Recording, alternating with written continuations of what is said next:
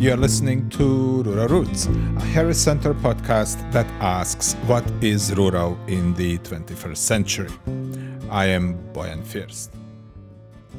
Geography matters.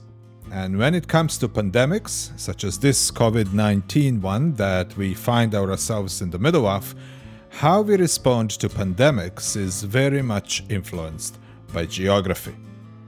That curiosity about geographically distinct responses to COVID-19 pandemic is very much behind two research projects we are going to talk about today. The first one was initiated by the Canadian Rural Revitalization Foundation, our partner on this podcast. It looked at rural responses to the pandemic in Canada. The second project was initiated at the University of Strathclyde in Glasgow, and it looked at how small islands around the world responded to COVID-19 pandemic. My guests today in order of appearance are Dr. Sarah Minnes, who is the current president of the Canadian Rural Revitalization Foundation and a postdoctoral fellow at the Conservation of Change Lab at the University of Guelph. Dr. Sean Markey, who is a professor and certified planner with the School of Resource and Environmental Management at Simon Fraser University in Vancouver. Ashley Weeden is a PhD candidate in the School of Environmental Design and Rural Development at the University of Guelph. And Dr. Francesco Sindico is the co director of the Strathclyde Centre for Environmental Law and Governance at the University of Strathclyde in Glasgow. And he leads the project on island responses to COVID 19 with data from islands in 36 countries around the world. We'll start with Sarah Minnes and a brief introduction to the Canadian Rural Revitalization Foundation and the project on rural responses to COVID-19 pandemic they initiated. Yeah, so if you've never heard of the Canadian Rural Revitalization Foundation, which I'll call CRRF uh, for short because it's a little bit of a tongue twister, uh, we were founded in 1989.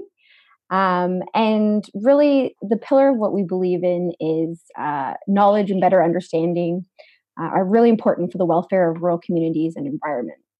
So, a lot of the things that we do is to um, mobilize knowledge in rural areas, uh, not only across the country in Canada, but also we certainly work with national partners as well.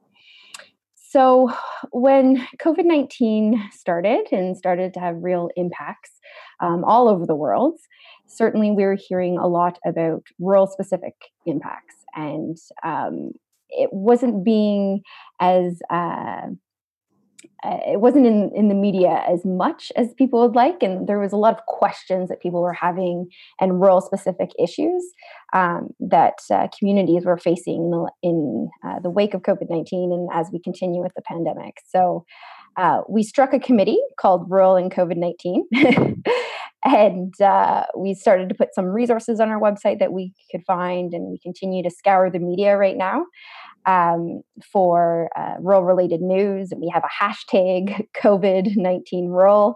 If you are um, uh, uh, sharing any stories to do with rural and COVID 19, uh, as we're trying to collect all these stories.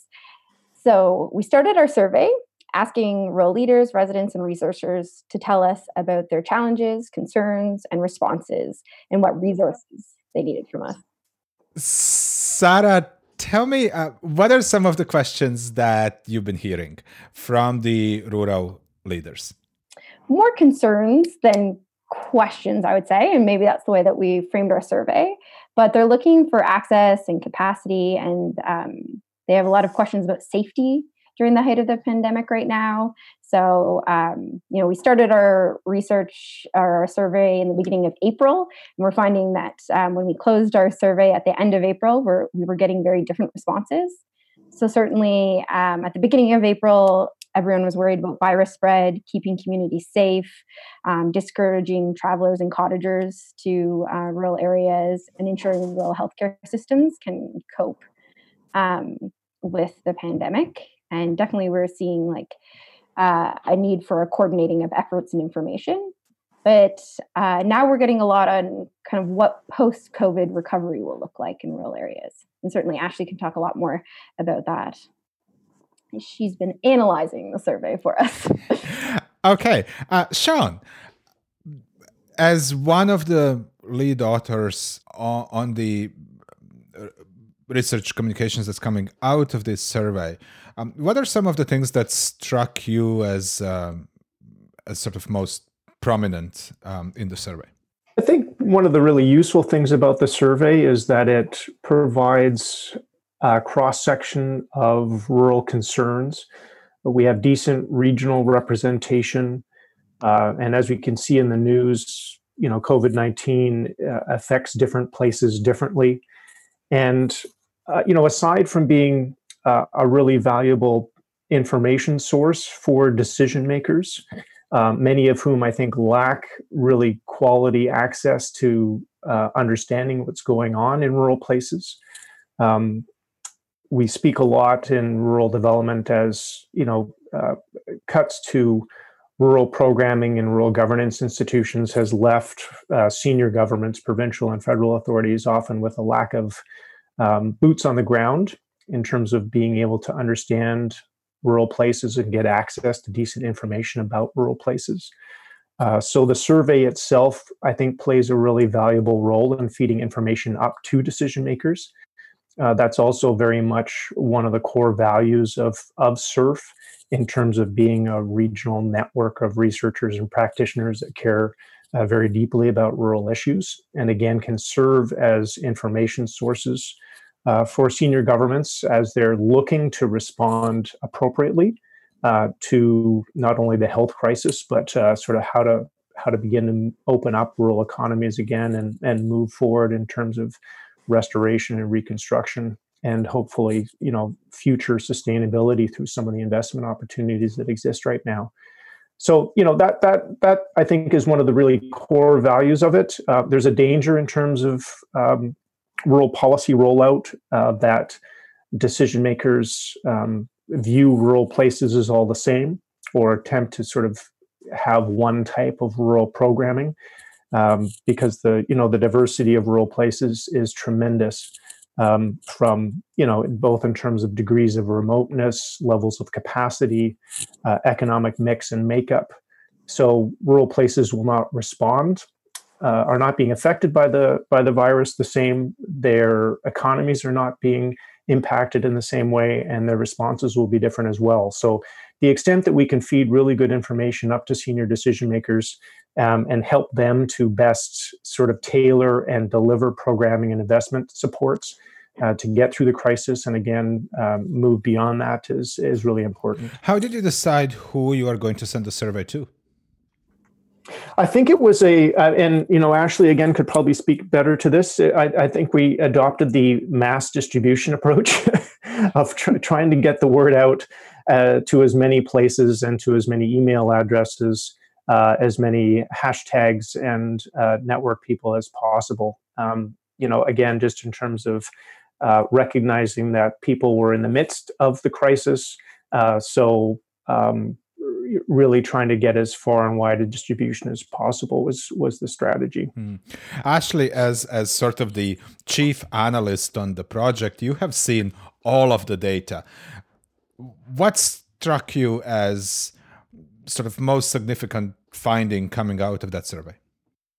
Um, so I, I, think that that some of the the most interesting things to to look at as far as that's going is is this desire for more specific rural responses. So people really being concerned that their own experiences of how this was impacting them and their communities um, were not being heard. I think probably one of the most startling, uh, maybe quotes from a response that came out was, "I'm worried that we're just wallpaper," uh, and I think that um, that was in reference to this idea, particularly around the tension between kind of year-round residences in a, in a community and seasonal residents um, wanting to come and visit during this time or wanting to go somewhere that they perceived as safe during the pandemic.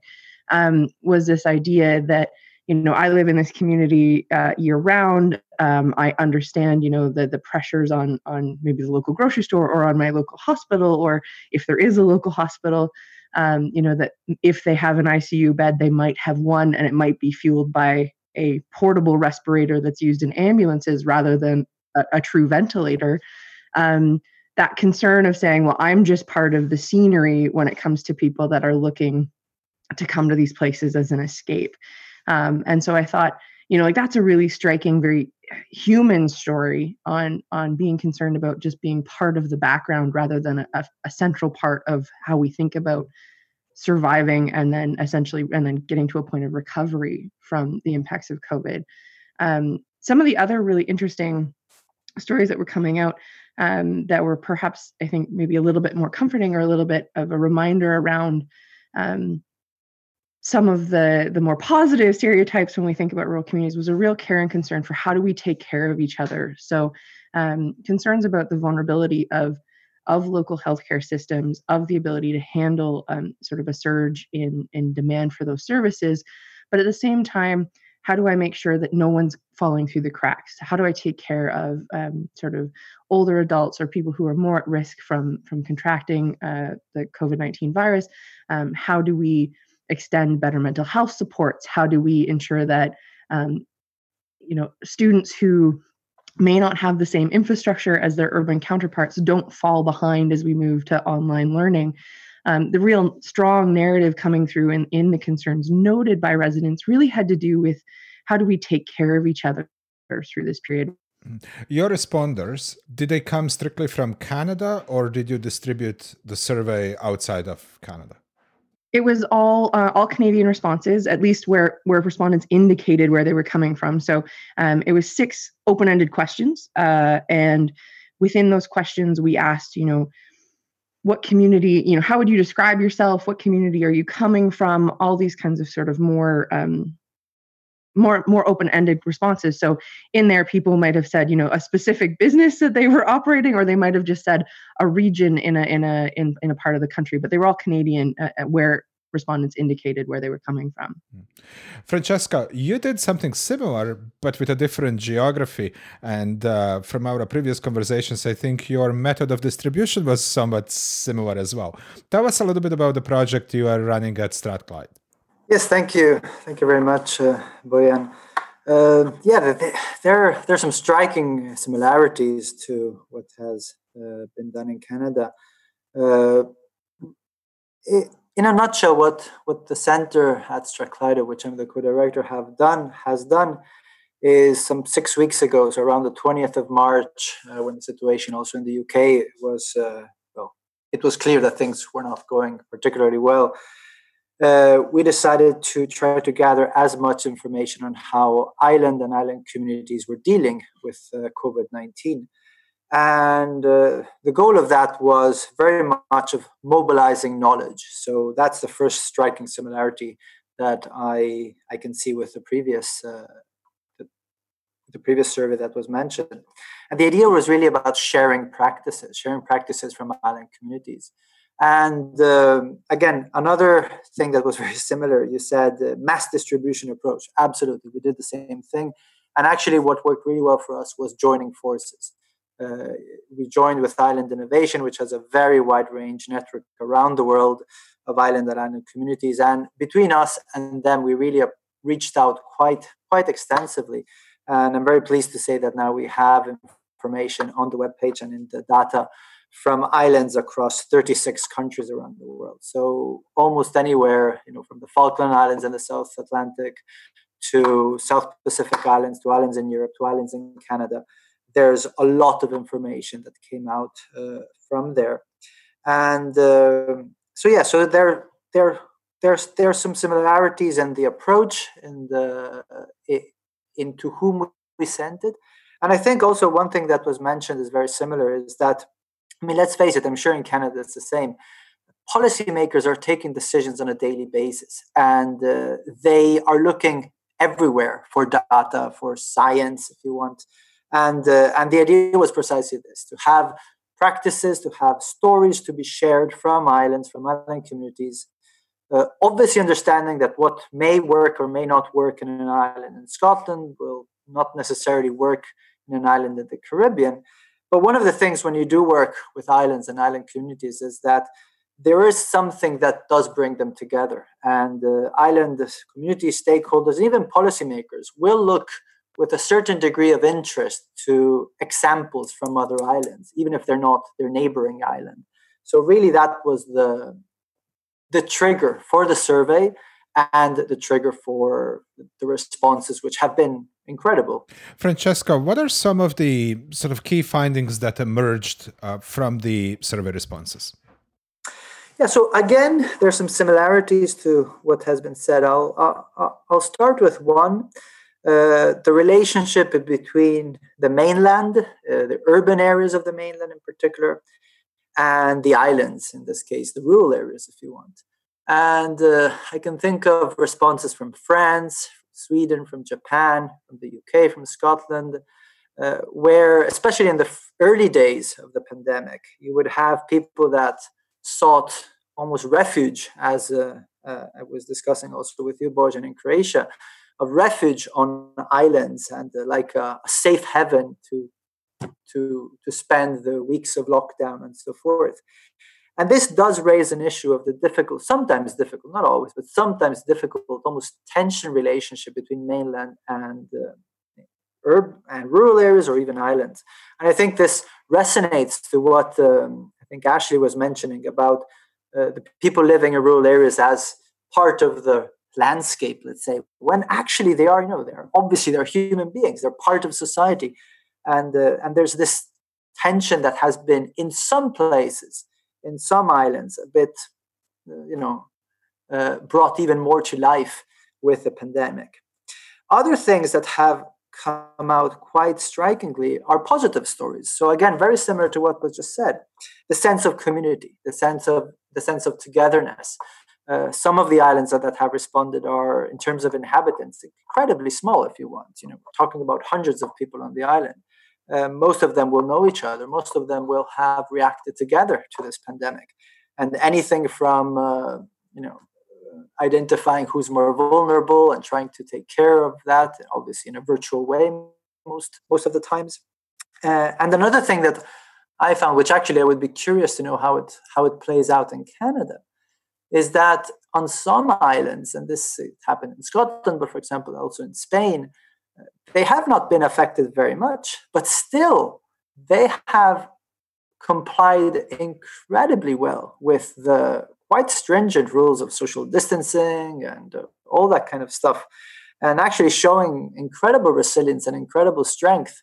Uh, when one could have thought, well, I mean, there's this island, there's not one case, and uh, uh, uh you know why should we bother so i think there are some similarities. I will finish this part. I mean i think there's one thing and i'm curious to know whether my colleagues in in canada think the same.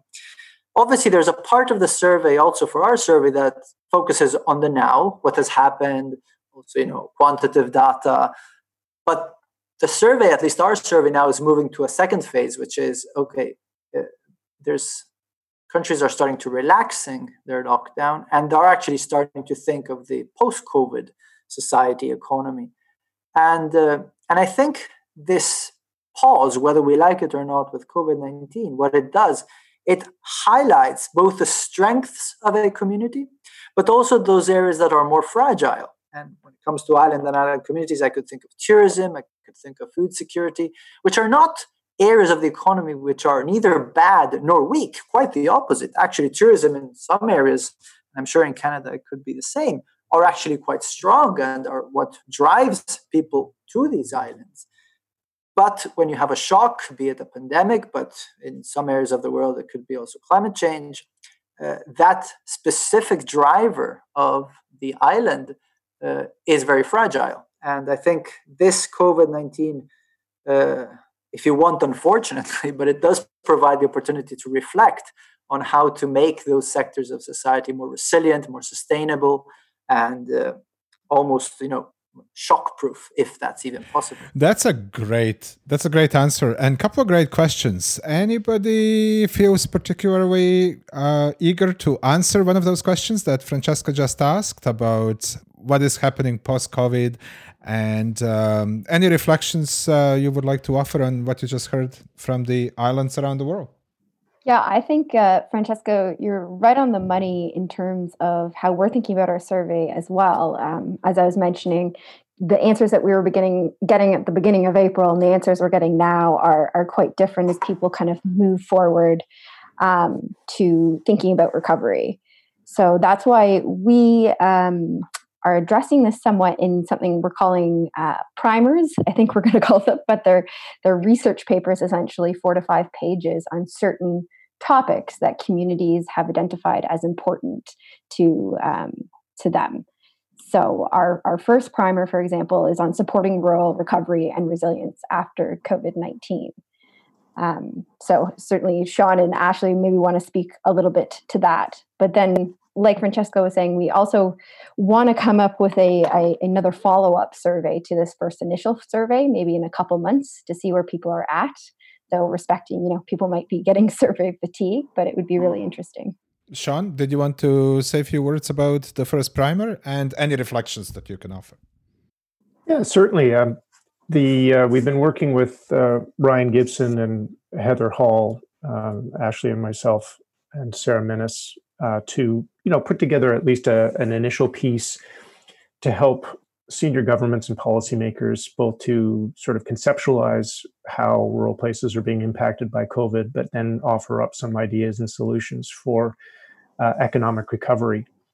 And p- part of it has also been recognizing that you know there are things that we can learn from previous downturns, um, uh, previous recessions, and sort of the early '80s and the 08, 2008, 2009 recession, obviously. Um, provide some some insights. I, I think also you know one of the one of the key messages was that you know rural places are uh, particularly in a Canadian rural resource setting, are used to booms and busts and downturns. This one is obviously much more severe and has other factors layered on top of it. It's not simply uh, an economic crisis, but obviously a health one as well.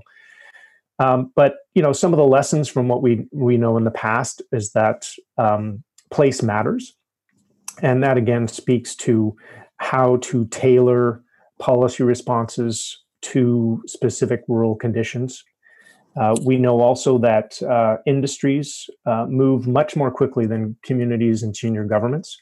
So we have to be very careful about how we work with industry partners and um, engage in sort of policy and programmatic responses if we're sort of a, a, um, expecting that support for for different industries will lead directly to community benefits and sometimes they will and sometimes they won't. I think there's a lot of concern around um, the use of shovel ready as a as an approach and and uh, term for getting stimulus funding out the door.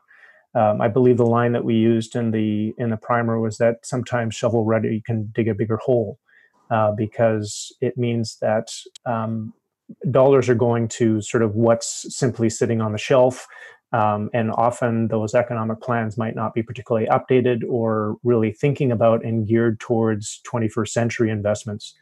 Um, the opportunity that faces us from an economic uh, perspective, uh, in addition to a climate resilience one, for example, is to use this type of investment funding that might be going out the door uh, to really put rural communities in a much better position going forward uh, whether that's through the investments in green infrastructure, uh, thinking very seriously about uh, uh rural housing and retrofitting rural housing around energy efficiency.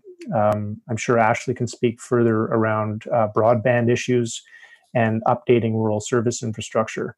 So we want to make sure that and position governments to be thinking very clearly about not only you know applying a rural lens to uh, their policy and programs, uh, making sure that what they're doing fits uh, with rural needs and and real rural issues. Uh, but um, and it, you know obviously not the best approach going forward in terms of sort of a crisis driven approach to infrastructure renewal in rural places. But but nevertheless. Um, to to not lose the opportunity to really advance uh, rural investments in, in, these areas that can help us going into the future. And um, also help us to respond to the crisis at the same time. Ashley, anything that particularly struck you in uh, Francesca's uh, Francesco talking about his survey on the islands, and tell me a little bit about uh, some of the things that uh, Sean was talking about, like uh, development of rural broadband, because we are now finding out that it is a key piece of infrastructure. Yeah, so I mean, in in another lifetime, I, I worked in rural economic development for a number of years before coming back to research, and um, kind of from putting that hat on, from having been in those shoes, um, I would say, you know, both those points that Francesco and, and has have made are, are really salient to people that are on the ground. So, the first being around the vulnerability of tourism as an economic development strategy. I, I would think probably, certainly in the context that I've been in here in Ontario for the last you know kind of 15 to 20 years tourism was really um, bumped up as the alternative to uh, maybe declining other aspects of the community. So if you had a, a rapidly shifting and you didn't know what to do the next strategy was to market yourself as a destination. And i think that um, we're now seeing the vulnerabilities of, of that sector to that shock. Um, the other question around that is in the absence of of that in the absence of of that as being your golden ticket to kind of getting out of an economic downturn what do you do? And we're starting to see um, some municipalities at least here in ontario i know of at least one and maybe a second coming on board developing more longer term economic development plans than we've seen in previous history so the town of caledon which is a sort of a, a, relatively small center in a, in a, largely urban county in Dufferin County in Ontario, has released a 10 year economic development plan um, just in the middle of all of this. Uh, and and that's a, a much longer window than the sort of four to five years that we might have seen previously. And I think that speaks to everyone now paying greater attention to exactly what Sean mentioned the need to not think about just what happens tomorrow, but what's going to happen in the next five years, 10 years, 25 years, and how do we build resiliency against these kind of shocks? Um, because undoubtedly, whether it's a pandemic or whether it's climate uh, events or uh, some other aspects of, of a shock to our global social and economic uh, ways of being, um, I think that the, the consensus in, in the scientific community is that there are more global shocks coming. Um, we just don't know exactly what they'll look like. And that has consequences from everything from how we plan for our economies to exactly as you said, infrastructure. So broadband being classified as infrastructure is really important in this conversation to think of it as a piece of critical um, infrastructure that we invest in as a public utility. And what we're seeing right now um, is not only in rural areas, but in underserved areas of all types. So, whether that's um, marginalized neighborhoods in urban environments, whether that's uh, lower income neighborhoods, whether that's uh, you know hard to get to areas in terms of building infrastructure, and that varies not just within provinces in Canada, but across the country. So building fiber optics in through the, the, the Canadian Shield is different than trying to lay it in Muskeg in northern Manitoba or trying to get it out to an island. And all of that speaks to um, kind of precisely what, what's been brought up before the need to develop place based strategies for how we're going to roll out this infrastructure, as well as a renewed commitment to broadband as being a basic utility. Um, so we have uh, that's going to be a subject of a primer coming forth uh, on this topic on broadband, um, but it does necessitate exactly what we're starting to see come through our survey, at least, was this desire for the devolving of more resources and decision making powers to local communities. Um, so, something that's been coming out of the Federation of Canadian Municipalities is the municipalities are missing from this conversation around recovery. And they don't have the same debt leveraging powers or other authorities that other orders of government have. And that means that it's really difficult for them to respond to their local needs in a way that um, is able to withstand some of these shocks. So they're, in a sense, hemorrhaging money while trying to continue essential services and also looking at laying people off uh, during a time when they should be doing the opposite. So that came through in our survey. I think that comes through in both Francesco's and, and Sean's comments, and certainly in Sarah's around the need to develop issue specific responses that are also embedded in place as we move forward. Uh, for my Canadian guests, uh, any questions for Francesco before I start I hope you don't mind, mine? Bojan, if I jump in because uh, there were oh, by all means. a number of things that um, both resonate, but I, not that I want to question, but uh, obviously, since I don't have the Canadian background, I'm actually quite curious. Uh, the first one is uh, it's all well to say that uh, we want to boost the funding to the recovery, especially for rural areas. But, and I'm thinking here in the UK, but also from other islands and other rural parts of the world, and also especially from developing countries and least developed countries. I mean, the amount of public money that is being spent to keep afloat the economy is absolutely staggering. I mean, the numbers here in the UK are like, I can't put the number of zeros behind it. So, I mean, what guarantees us that the same level of rural funding, of economic, you know, assistance or just economic support, let's call it, will be there in two, three years' time? I mean, this is a huge concern for island communities, but I think for any rural community.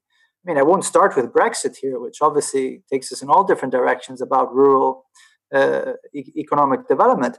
But that to me is a really, really huge issue. The, the balance between the immediate recovery, the furlough scheme here in the UK, the fact that most people are not really losing their job because the government is putting that money. I mean, in other European countries, that has always happened, but here in the UK, that that's unheard of. So, and the funding that will come afterwards.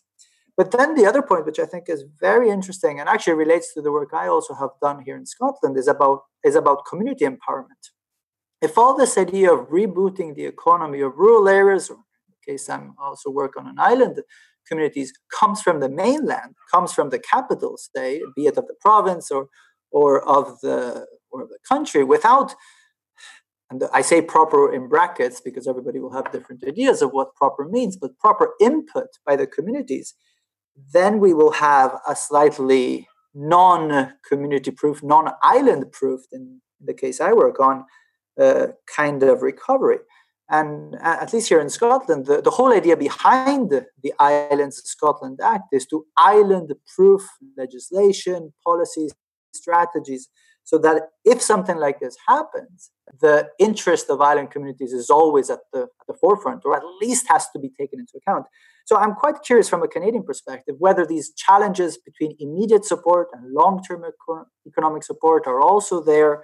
And this idea that has been mentioned, I think, by Ashley about the community involvement in this rebooting, if you want to call it, is, is something that is of concern you know, uh, Francesco raises some some excellent points, and I think it's it speaks to the importance of the type of information that we're trying to put out to support bureaucrats and different departments that do deal with rural issues.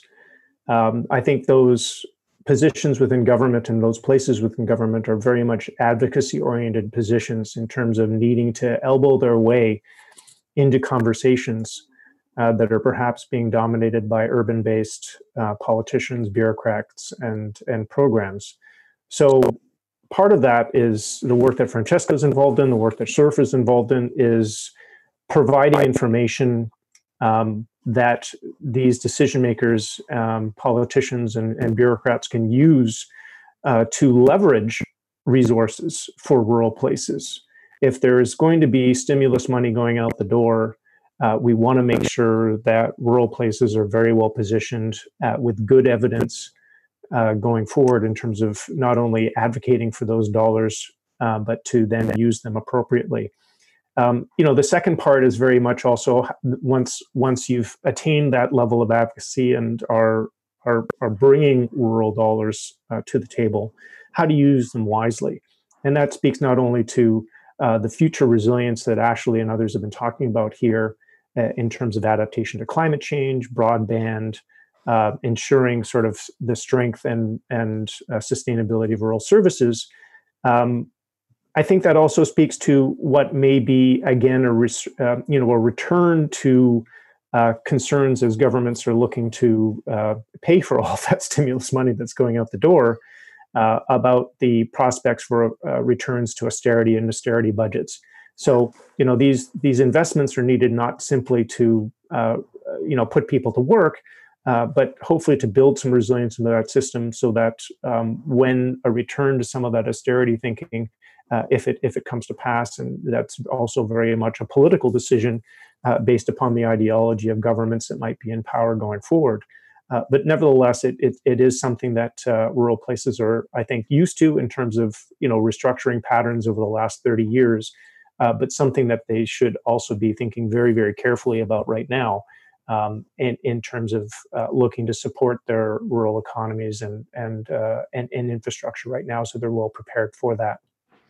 Uh, Sarah, given the complexity of all these issues and the limited time we have today, uh, what is next for CRRF?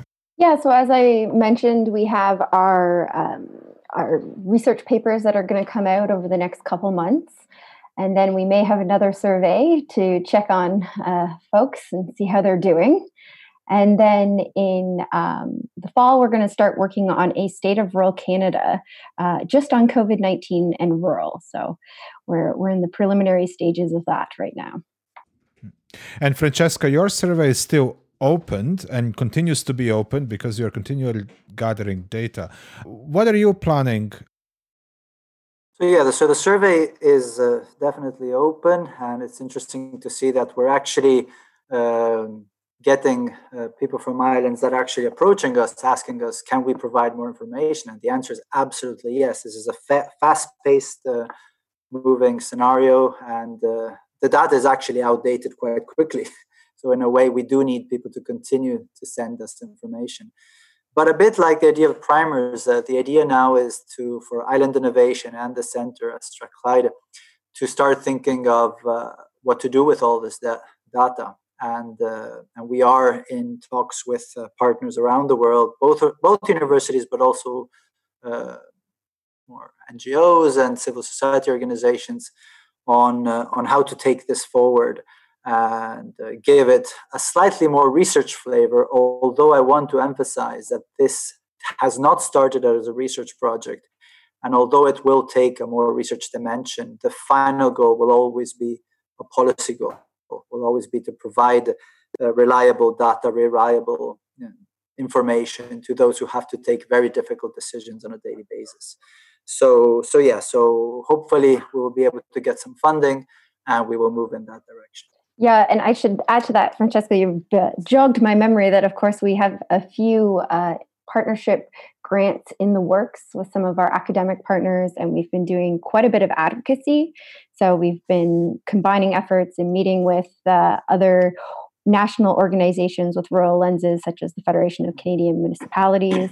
And we're working actually quite closely with uh, Minister Monsef, who is the um, Minister for Rural Economic Development and Gender um, yeah.